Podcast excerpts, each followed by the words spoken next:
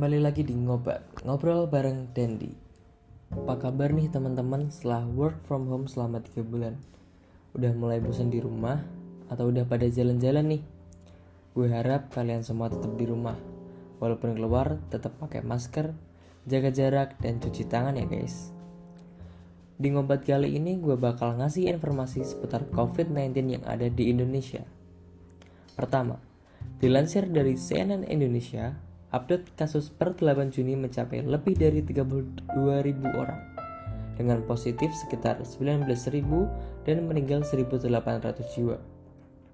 Pelonjakan kasus baru terbanyak berada di Provinsi Jawa Timur dengan kasus baru lebih dari 300. Namun, 15 provinsi telah menyatakan tidak ada penambahan kasus baru. Semakin banyaknya kasus, kita juga harus semakin berhati-hati ya teman-teman buat jaga diri sendiri dan juga buat orang di sekitar kita. Fakta kedua setelah jumlah kasus, kita beralih ke moda transportasi darat.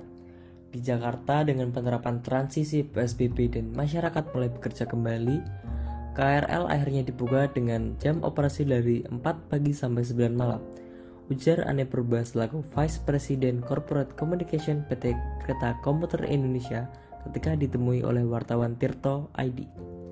Pihaknya juga menyiapkan petugas untuk mengatur antrean agar masyarakat tetap menjaga jarak. Selain KRL, mal di Jakarta seperti Grand Indonesia juga telah dikabarkan buka per 8 Juni. Dilansir dari Tempo.co, Anissa Hazarini selaku Humas Grand Indonesia juga masih menunggu izin dari pemerintah terkait apakah ada pembatasan jumlah pengunjung atau tidak.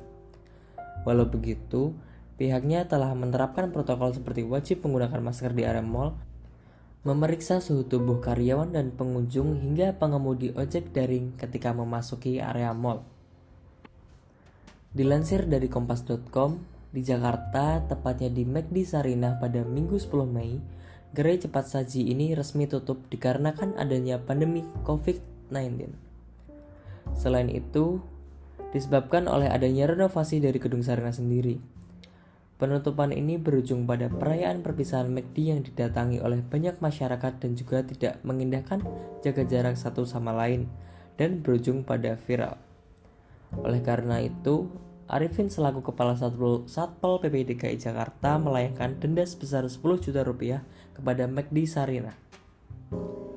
Buat teman-teman yang di Jakarta, walaupun banyak tempat-tempat umum yang udah mulai dibuka, tapi tetap usahakan di rumah aja ya. Kalau nggak ada keperluan yang mendesak buat keluar. Ini semua demi memutus rantai penyebaran virus agar kita bisa jalan-jalan kembali tanpa merasa khawatir.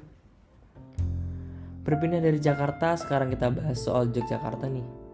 Dilansir dari merdeka.com, di titik 0 km dan Malioboro, sejak akhir pekan 6 dan 7 Juni, kawasan ini dipadati oleh kerumunan para pesepeda dan kebanyakan tidak menggunakan masker. Sultan Hamengkubuwono X menyatakan bahwa ia akan menutup jika masih mendapati banyak orang yang berkumpul di area tersebut. Seperti yang kita tahu, tren orang bersepeda sedang sangat digemari oleh banyak kalangan. Jadi buat teman-teman yang sedang berolahraga, terutama bersepeda, jangan sampai tidak menggunakan masker, apalagi kumpul-kumpul. Dan juga jika sedang bersepeda di jalan, jangan sampai memenuhi bau jalan ya. Kita sebagai pesepeda juga harus tahu aturan. Berita terakhir berasal dari Radar Kudus. Terletak di ujung utara Pulau Jawa, Kota Kudus memiliki pasar terbesar yaitu Pasar Kliwon. Pada 5 dan 6 Juni, pasar ini ditutup oleh pihak pemerintah karena banyak pedagang dan pengunjung yang tidak mematuhi protokol kesehatan. Penutupan ini dilakukan setelah PLT Bupati Kudus Hartopo melakukan sidak langsung dan menjumpai pelanggar-pelanggar protokol kesehatan. Pasar ini rencana akan kembali dibuka pada Minggu 7 Juni dan khusus untuk pedagang dari luar kota Kudus baru diperbolehkan berjualan kembali seminggu kemudian. Nah, itu dia teman-teman beberapa informasi mengenai pandemi COVID-19 yang ada di Indonesia. Kita berharap semoga semua ini cepat selesai dan berjalan kembali normal tanpa merasa cemas dan khawatir. Buat kalian, jangan lupa jaga kesehatan diri sendiri, tetap jaga jarak, dan jangan lupa berolahraga. So, gue dan dipamit undur diri. Jumpa lagi di sesi ngobat selanjutnya.